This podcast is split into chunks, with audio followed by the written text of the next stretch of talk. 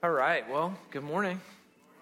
Good to see you here today. Thanks for choosing to worship with us. Thanks to all of you that are online. Really grateful that you are here.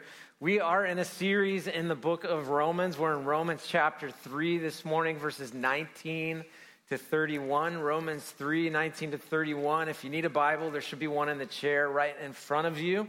Uh, and so we're kind of parachuting in again right into the beginning of the or the middle of the first part of this letter to the book of Romans and I just remind you that this is a letter that is meant to be read all together. You wouldn't you wouldn't get a letter and read a part of it and wait a week and read another part and wait a week and read another part. You would read it all all together. But we're kind of preaching it like that because Sunday comes, you know, once a week. But what we want you to do is read the letter in its entirety as a whole. We've got a tool in the back. It's just an ESV scripture journal on the book of Romans. We ran out of them a couple weeks ago, and we've got a new stash. So if you need it, it's back there. It's got the scripture inside, and then a place for you to take notes, either personally as you're reading during the week or here as, as you're taking notes on uh, sermon. And so I think it's really good help, and I uh, hope that you can get it if you if you need it. So uh, let me just drop you back in the historical backdrop of this letter, and then we'll uh, begin with what I consider to be one of the most gospel-rich sections of uh, Scripture. So, when you think of Rome, by the way, did anyone see that TikTok thing? How many of you like TikTok? Anyone? And not like it, but you know what it is. Come on, raise your hand. Okay. So I didn't see it on TikTok because I don't like TikTok, but I saw it on the news that on TikTok there was this whole thing about how many times a day do you think about the Roman Empire? It's weird, right? And so p- people were asking their husbands and their boyfriends, like, how many times a day do you think of the Roman Empire? They're like, about twice a day, three times a day. And like, no, you don't. The Roman Empire? Really? And it went viral. That tells you how stupid TikTok is. But I actually think about the Roman Empire once or twice a day. And I was like, I, I do. I, I, I, really do. And so uh, we're going to think about it uh, today. Uh, a little bit. And so, the backdrop of this letter to the church of Rome is the Roman Empire.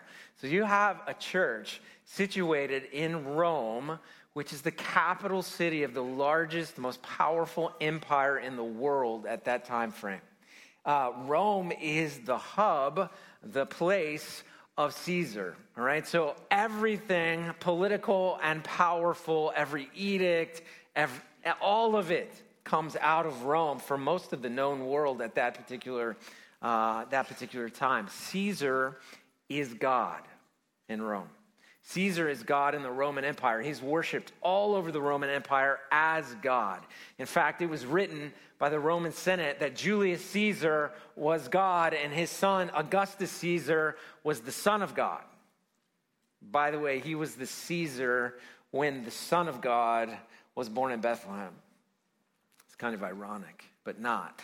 It's just a God thing. Okay? But the Roman Empire, they, they, they look at Caesar as God. You appease Caesar with your offerings, with your taxes.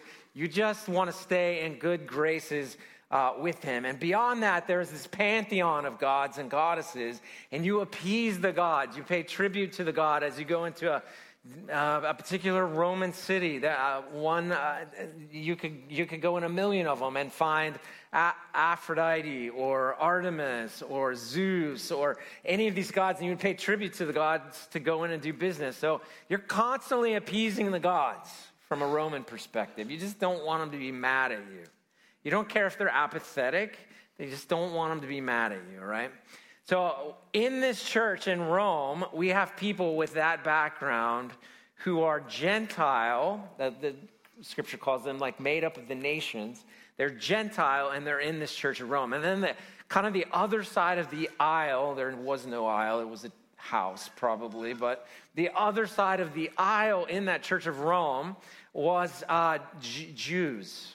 So, Jews that like they they grew up eating kosher and memorizing Torah, and they knew Hebrew, and they, uh, they thought that the way of the West, the way of the Romans, is abominable.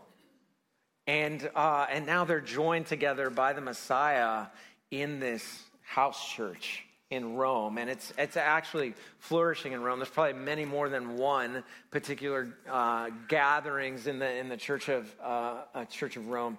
But there is a tension, right? So in Romans chapter 1, we, we heard this you know, good news of the gospel in the beginning as Paul introduced the letter, but then we heard like kind of speaking to the, the nations, like you have you have forsaken God. Even if you didn't know his son Jesus, you have forsaken him because there's enough in creation for you to be able to understand there's a God and you've, you've forsaken the creator, you've given yourself up, and he's given you up to a debased mind and, and the lust of your heart and the lust of your flesh, and you've done all these horrible uh, things that we would, we would all call sin. And, uh, and that's you, but in, in, but in the other side of the church, you have these Judaizers or these Jews that have come to faith in Messiah, but they're still struggling with appeasing God with their works. So if the Romans come from a background of appeasing God by tribute and offerings and all this, the, the Jews come from there are 613 commands, and I should try to be right with God by keeping all 613 right? Uh, Jesus would say st- stuff to them. You can see in the, the Gospels stuff to them like, uh, uh you know, don't. Don't pray like that where everybody can see you. Or why are your tassels so long? They have to wear these thing called tzitzit that's commanded in the Old Testament. And, and the really religious ones would like get really long tassels to kind of just say, hey, look at me. Look how religious I am. Right? So these Jews in the Roman church are like, we're glad we're not like you but we're all together in Christ. Here, have a cookie. You know, it's just, it's just some tension. And so Paul has addressed that. He said there's like nothing that you should boast in, either if you were given the law or if uh, you weren't. You have nothing to boast about. Right? And that's where we pick up today. And so if you would uh, stand with me as we read Romans chapter 3, verse 19 to 31. And if you're our guest, we say this phrase the very words at the end of the main text uh, to distinguish God's word from my own. Here's what the scripture says. Now we know that whatever the law says, it speaks to those who are under the law, so that every mouth may be stopped and the whole world may be held accountable to God. For by works of the law, no human being will be justified in his sight, since through the law comes knowledge of sin. But now the righteousness of God has been made, has been manifested apart from the law, although the law and the prophets bear witness to it, the righteousness of God through faith in Jesus Christ for all who believe. For there is no distinction. For all have sinned and fall short of the glory of God and are justified by his grace as a gift through the redemption that is in Christ Jesus whom God put forth as a propitiation by his blood to be received by faith. This was to show God's righteousness, because in his divine forbearance he had passed over former sins. It was to show his righteousness at the present time, so that he might be just and the justifier of the one who has faith in Jesus. Then what becomes of our boasting? It is excluded. By what kind of law? By a law of works? No, but by the law of faith. For we hold that one is justified by faith apart from works of the law. Or is it God? Is God the God of the Jews only? Is he not the God of Gentiles also? Yes, of Gentiles also. Since God is one, who will justify the circumcised by faith and the uncircumcised through faith? Do we then overthrow the law by this faith? By no means. On the contrary, we uphold the law.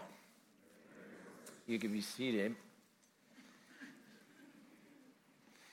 The theologian Phillips makes this quote, and I think it's accurate. It says, speaking of the law, it says, It is the straight edge of the law that shows us how crooked we are. It's the straight edge of the law that shows us how crooked we are. And I told you there are 613 commands in the law, but let's just let's just take 10. Right? Honor your father and mother. Kids, come on. Ever broken that one? Honor your father and mother. How about this? You should have no other gods before me. Ever put anything uh, before God? Uh, honor the Sabbath day and keep it holy. It's not very American, you know. So, I mean, three, we've struck out. Three strikes, we're out. We didn't get through the 613, just three. We're sinners. it, it, it is the law that shows us that we are, uh, in fact, uh, fallen short of the glory of God, that we cannot, in fact, uh, keep it. In, in this uh, section, in the preceding verses, it's, it's in Paul's letter, he makes this case that people have turned from the knowledge of God revealed in creation and degraded themselves. The Jew who has the law has not obeyed the law and is no better off than the Gentile who was without the law to begin with. You're all the same. He's leveling the playing field. So, where's the hope? And that's what, what Paul gives us today, and that's what I want to uh, offer you this morning by making three uh, clear observations. The first one comes uh, from Romans chapter 3, 19 to 23, and I would just say, hope for righteousness is found in Jesus Christ alone. That is the only place we can find hope for being right with God. Now, we use the word righteousness a lot, but let me just say, uh, let me just interchange rightness because it, it feels, righteous feels almost Pharisaical to us. But that word really means being made right before God. If you're, you're a sinner, you need to be made right before God. If I'm a sinner, I need to be made right before God. So, this righteousness, the hope of it, is found in Christ alone. So, here's what we learn in this first section. In, in, in chapter 3, verse 19, we learn that the whole world will be accountable to God. It's, in other words, Paul is saying, hey, everybody, shut your mouths Understand your mouths will be stopped, and the whole world will be held accountable to God. Now, just anecdotally, how would we live differently if we really believe not just I would be held accountable to God, not just the, the person, the individual, but everyone in my family will be held accountable to God. Everybody, all my neighbors, all my coworkers held accountable to God. Would it change things? How would we live differently? How would we think? This is, this is really gospel truth. The whole world will be accountable to God. In Philippians, it would say, Every knee shall bow and every tongue will confess that Jesus Christ is Lord. We also learn in verse 20 of chapter 3 that no human will be justified in the sight of God by works of the law. No human will be justified in the sight of God by works of the law. Now, how many people do you think are walking around with a scaled theology? Right here in League City, Friendswood, all the way to the island, all the way up into Houston. Doesn't matter who you are. Most people have a thought about God that goes like there's this magic scale in the sky, and if I just do enough good things to outweigh the bad things, then everything will be okay. And maybe when I get into heaven, just maybe I'll get into heaven when I, uh, when I die. Well, uh, it's prevalent, it's pervasive. It, it, it, kind of seems right in our humanity that God would bless people who do good things and, and curse people who do bad things. I mean, that, that is the gist of what's going on in our mind. It's, it's not just pervasive to like your American sort of consumer religious person, uh, it's pervasive with agnostics. It's people who think God is sort of apathetic and he just kind of spun the, the universe into motion and he's, he's hands off. Several years ago, we had a team and we were in a mosque in uh, northern Lebanon, sitting with a group of Muslim leaders. The first question they asked me in front of the group is Do you think, Brian, Pastor Brian, do you think uh, we are going to hell?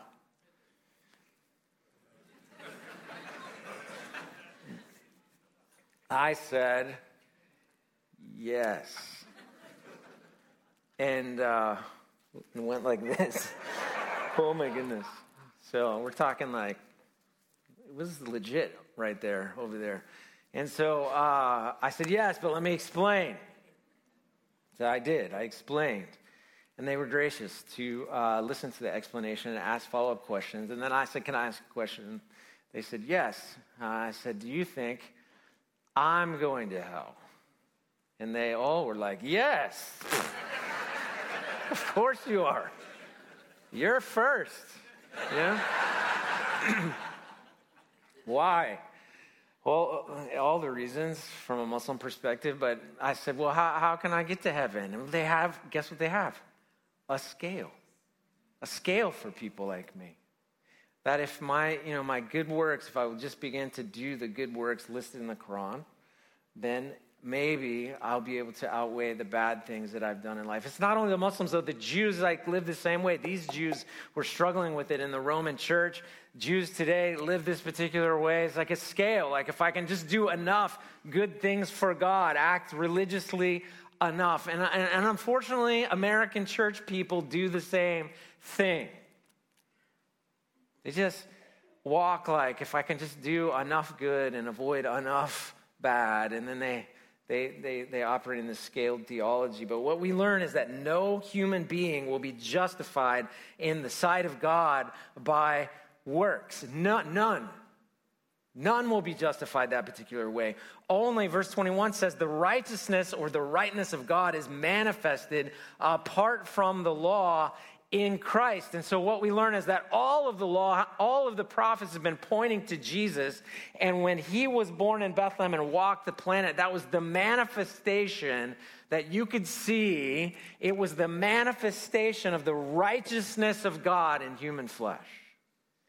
And if he fulfilled all the prophecy, all the Torah, all the law, all 613 commands, and he died and he rose again, and this is, this is the gospel that Paul is going to get to. We, we learn here very clearly no human being is justified in the sight of God by works, and that the righteousness of God is manifested apart from the law in Christ. It comes, this rightness, it comes through faith in Jesus for all who believe. That's what, that's what the scripture says. Look at verse 22 and, and 23. We'll sort of couple them together. You've heard 23 probably a lot in your life, but 22 says, The righteousness of God through faith in Jesus Christ for all who believe. For there is no distinction. There's no Jew, no Gentile, no, uh, you did these sins, and so they're not as bad as those sins. There's no distinction. You came from this country, you speak this language, and you sp- no distinction. You're from this economic class, you're from that economic class, no distinction. You're a Roman senator, you're in Caesar's household, uh, you, you're a slave, no distinction. Okay? There is no distinction. For all have sinned and fall short of the glory of God. Like everyone has sinned. Let me ask you a question. Uh, have I sinned? Say it loud, proud. Okay, it's true. It's very true. Have you? Said no. Get up here. Get say. yeah, we all have sinned and fall short of the glory of God. It's uh, it's just the human condition. Like you were born into uh, this sin problem. All have sinned and fall short of the glory of God. God is holy, He is perfect, He is right, but all have sinned. What Paul is doing is saying to us, hey, no matter what your background is, whether you're me, Paul, who is a Hebrew of Hebrews and has all the credentials and all those kinds of things, kept all the law, or whether you're that Gentile, Roman, who was once a, a sexual deviant, who is now in the church of Jesus Christ, it doesn't matter who you are, for all have sinned and fall short of the glory of God. This is uh, the tension they were feeling in the church, and this is the message he is giving uh, to them. So the hope for righteousness is found in Christ alone. Now, this is what this section, this first section, 3 19 to 23, w- would be in, in this shorter section of the letter, the gospel truth. This is the truth. Right? Has anyone ever said to you, like, uh, I'm going to tell you the gospel truth? And then they lie to you. On the backside of that, like, they got to build it up and then, like, what they're saying. No. This actually is the gospel truth, right? This is, this is what we know that, that the whole world is accountable to God, that no human will be justified by works, that righteousness of God is only manifested in Christ, that it comes to people through faith only in Jesus Christ, and all of us have sinned and fall short of the glory of God. There's no distinction. The second part of this letter is more gospel grace. So we get the truth and then we get grace. The second observation I would make is we want to earn righteousness. We want to earn it, but God only gives it. we want to earn it, but God only gives it. Look at verse 24 of chapter 3. On the back of 23, for all have sinned and fall short of the glory of God. And, verse 24, and are justified by his grace as a gift through the redemption that is in Christ Jesus, uh, whom God put forward as a propitiation by his blood to be received by faith. Right? So we want to earn righteousness. That would make sense to us. We do good things, we get to be called righteous. God doesn't receive that, He only gives righteousness. Verse 24 tells us that justification comes before God comes by his grace. Now, we, we've already said, like, we all sin and fall short of the glory of God. We all can think of times in our lives, big times and small times, where, like, we would go, that's, that's the falling short of the glory of God part, you know? Uh, but what we learn is that even in that, there is this, this gift that comes through, uh, from God and justifies us before him. I, I love this, this, this phrase in verse 24 that says it is we are justified by his grace as a gift. I want to talk about grace and gift. So, do you know the difference between mercy and grace? Mercy is um, um, not getting what you deserve. Okay, uh, we already said we're sinners, so we're just going to admit it here. Uh, how many of you in the last six months have been pulled over by a police officer? Come on, raise your hand.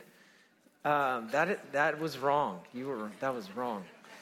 Um, there are police officers in this room that know. Hey, I pulled him over. I pulled her over. She's not raising her hand.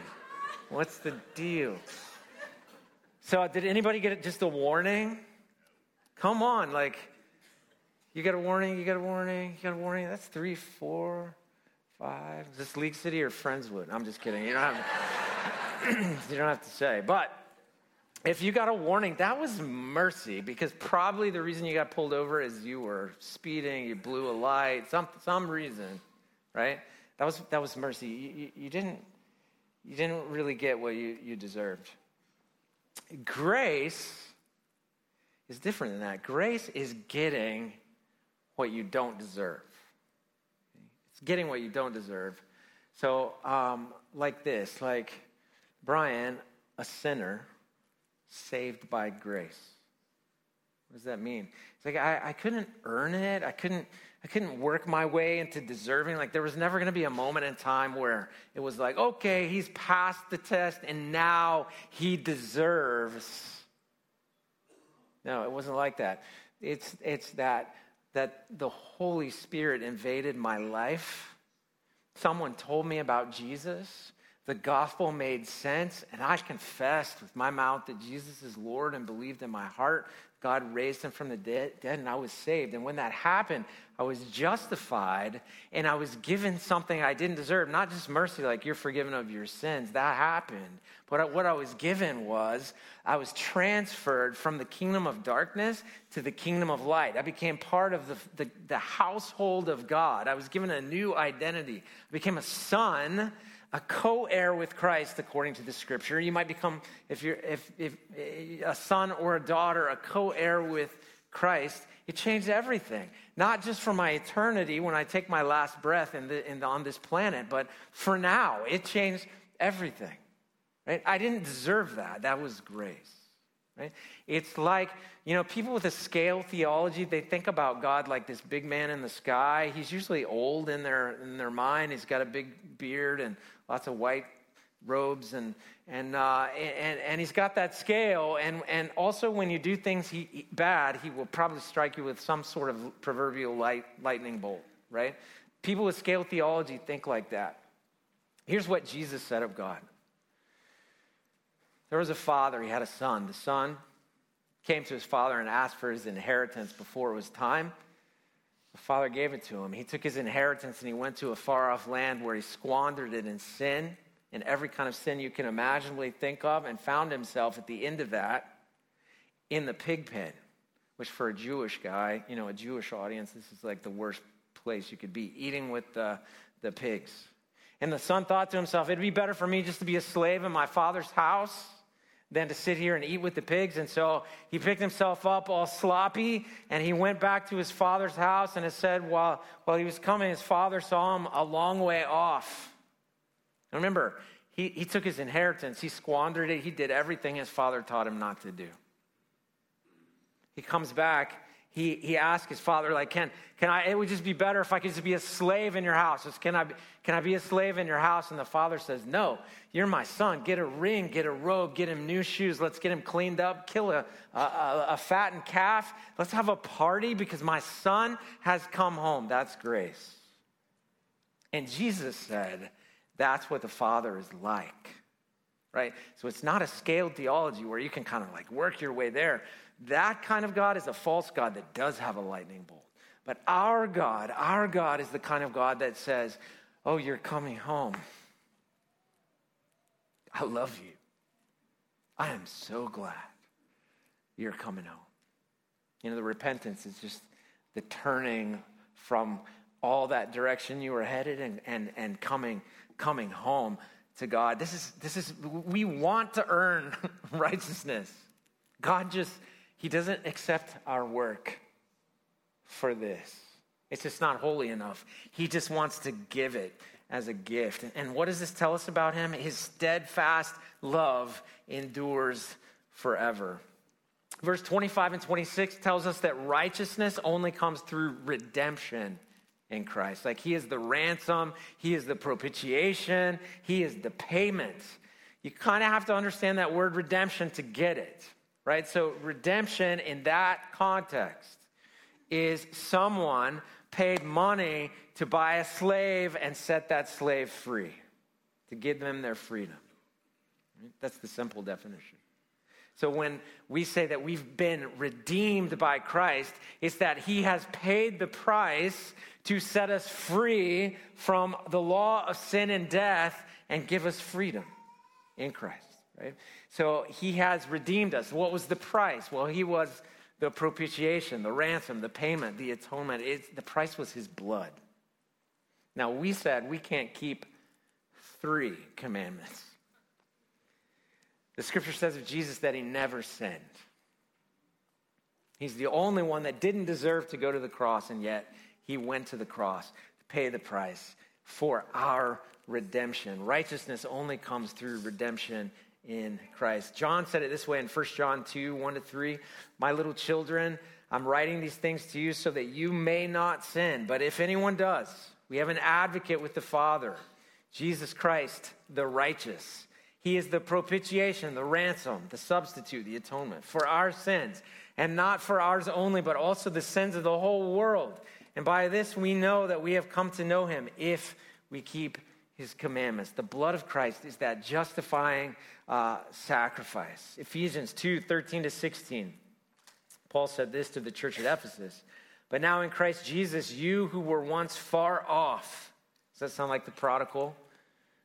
You who were once far off have been brought near by the blood of Christ, for he himself is our peace, who, who has made us both one and has broken down in the flesh the dividing wall of hostility by abolishing the law of, of commandments expressed in ordinances, that he may, might create in himself one new man in place of the two. So making peace, and, and that he might reconcile us both to God in one body through the cross, thereby killing hostility. In other words, this blood of Christ that was shed reconciled the relationship for all who would believe between them and God completely. No hostility because of Christ. No hostility between God and me. I'm not at war with God. I'm his kid. You're in Christ. You're not at war with God. You're his son or his daughter. And that is grace. And it comes uh, at the cost of the blood of Jesus. Finally, Paul here tells us it's only received in faith. I mean, how do you, how do you, how do you, what do you do with a gift? You take it. It's received in faith, in belief. It's the same Greek word used in John 3:16, whoever believes in him will have eternal life. It's it's faith. We have to exercise faith in him. That is the requirement. Belief. That's it. So, we learn clearly uh, the hope for righteousness is found in Christ alone. That is the gospel truth. And we learn God only gives righteousness and justification in Christ. He, he doesn't accept any of your works to so that you could earn it. You just never could. I just never could. But here's the, the third observation, the last thing that I'd like to talk about. In verse 26 to 31, it basically summed up with this observation what is left to boast about? What is left to boast about? Anybody have a problem with, you don't have to raise your hand on this one, but a problem with boasting? Like, hey, look at me. In an insta famous sort of culture, boasting is kind of normative. In the world that we live in, boasting is normative. Everybody, we're, we're uh, the individual is most important, and so we're apt to boast about our individual successes and triumphs and all kinds of things. And Paul just kind of asked the question what is left to boast about? And the answer to that question, because remember, you've got Jews over here with really long tassels that are saying, hey, look at us. We're Abraham, Isaac, Jacob. We have the Torah. We have all 613. Look how long my tassels are.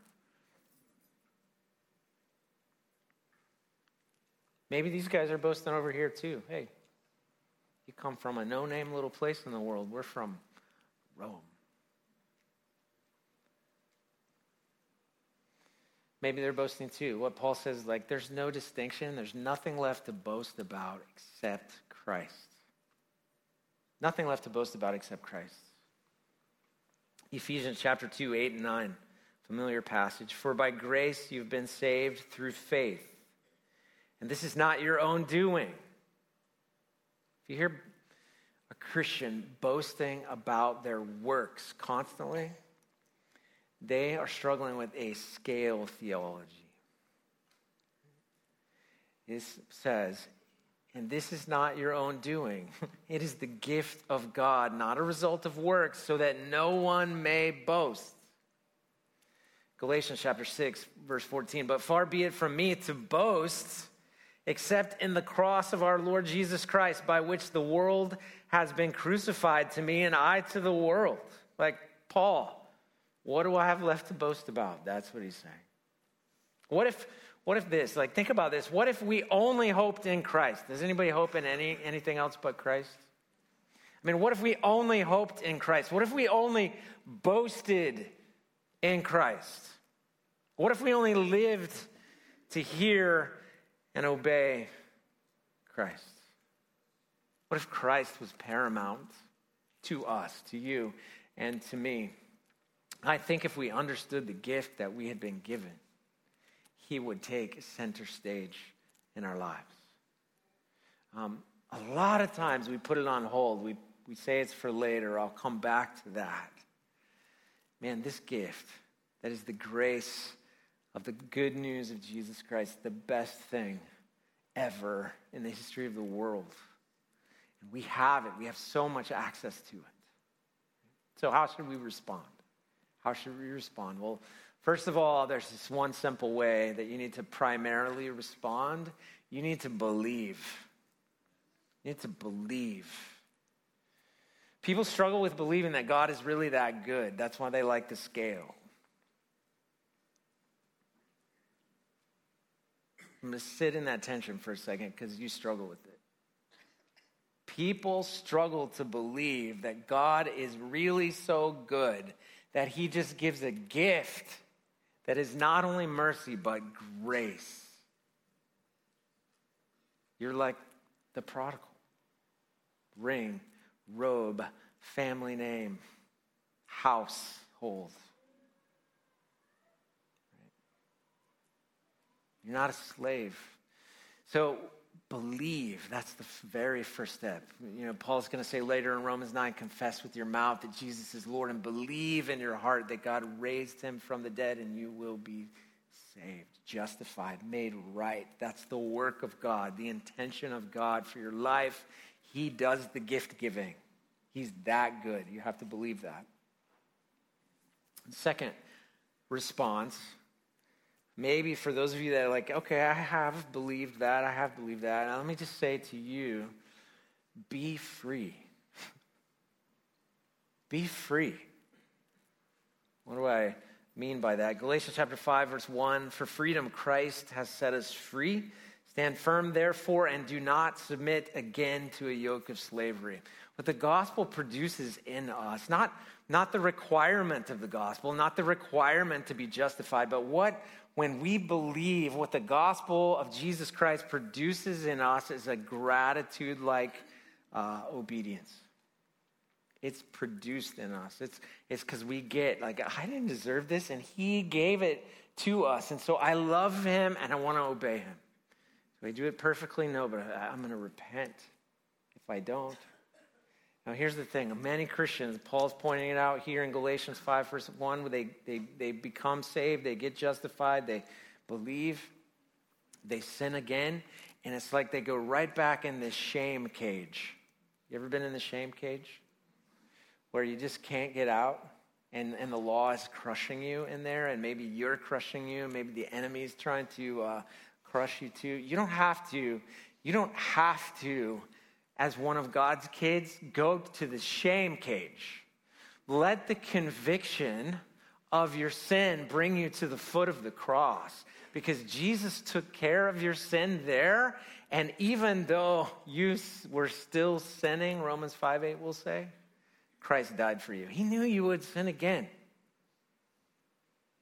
And so take it to the foot of don't don't don't go to the shame cage. Don't go to the fear cage. Don't go to the false guilt cage.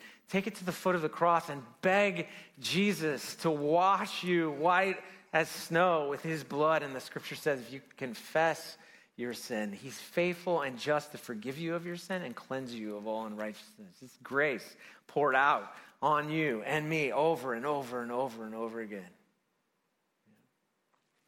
Be free. Be free. Be free. Right? You will walk lighter, even though the world is full of burdens and brokenness, even though you will face difficulty and suffering. You will walk lighter when you realize I can just take it back to the foot of the cross. Be free. Those are the responses. Believe and experience freedom. Believe and long term, church, be free. Be free. Be free. Would you bow your head and close your eyes and just ask the Lord to speak to you?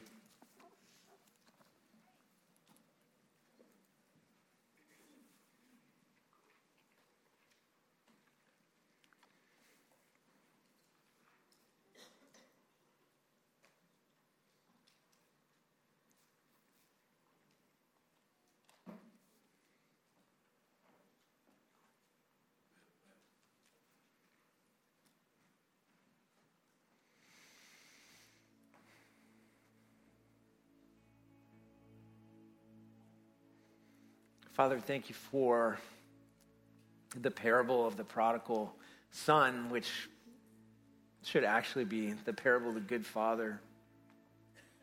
We all identify with that, and we know your kindness evidenced in that parable. Thank you for grace that goes beyond mercy. Mercy would have been kind, it would have been enough, but you poured out your grace on us. You promise us eternal life beginning in this moment for all who believe. God, I pray for people maybe that have struggled with the scale theology their whole life. Would you let, allow them the courage to believe that you're just so good that they can't do anything to earn your love? And help them to believe Jesus is the sacrifice, the Redeemer, the one who paid the price. And save souls today, Father. God, I pray for people that are in that, that shame cage that they believed, but they're stuck. Or would you allow them to just lay all that stuff down that's causing them all that shame at the foot of your cross? Wash them white as snow. Change their mind about that sin. Change their heart about that sin. Change the direction of their feet. Just in your kindness. Thanks for being a giver of good gifts. We love you and praise you. In Jesus' name, amen.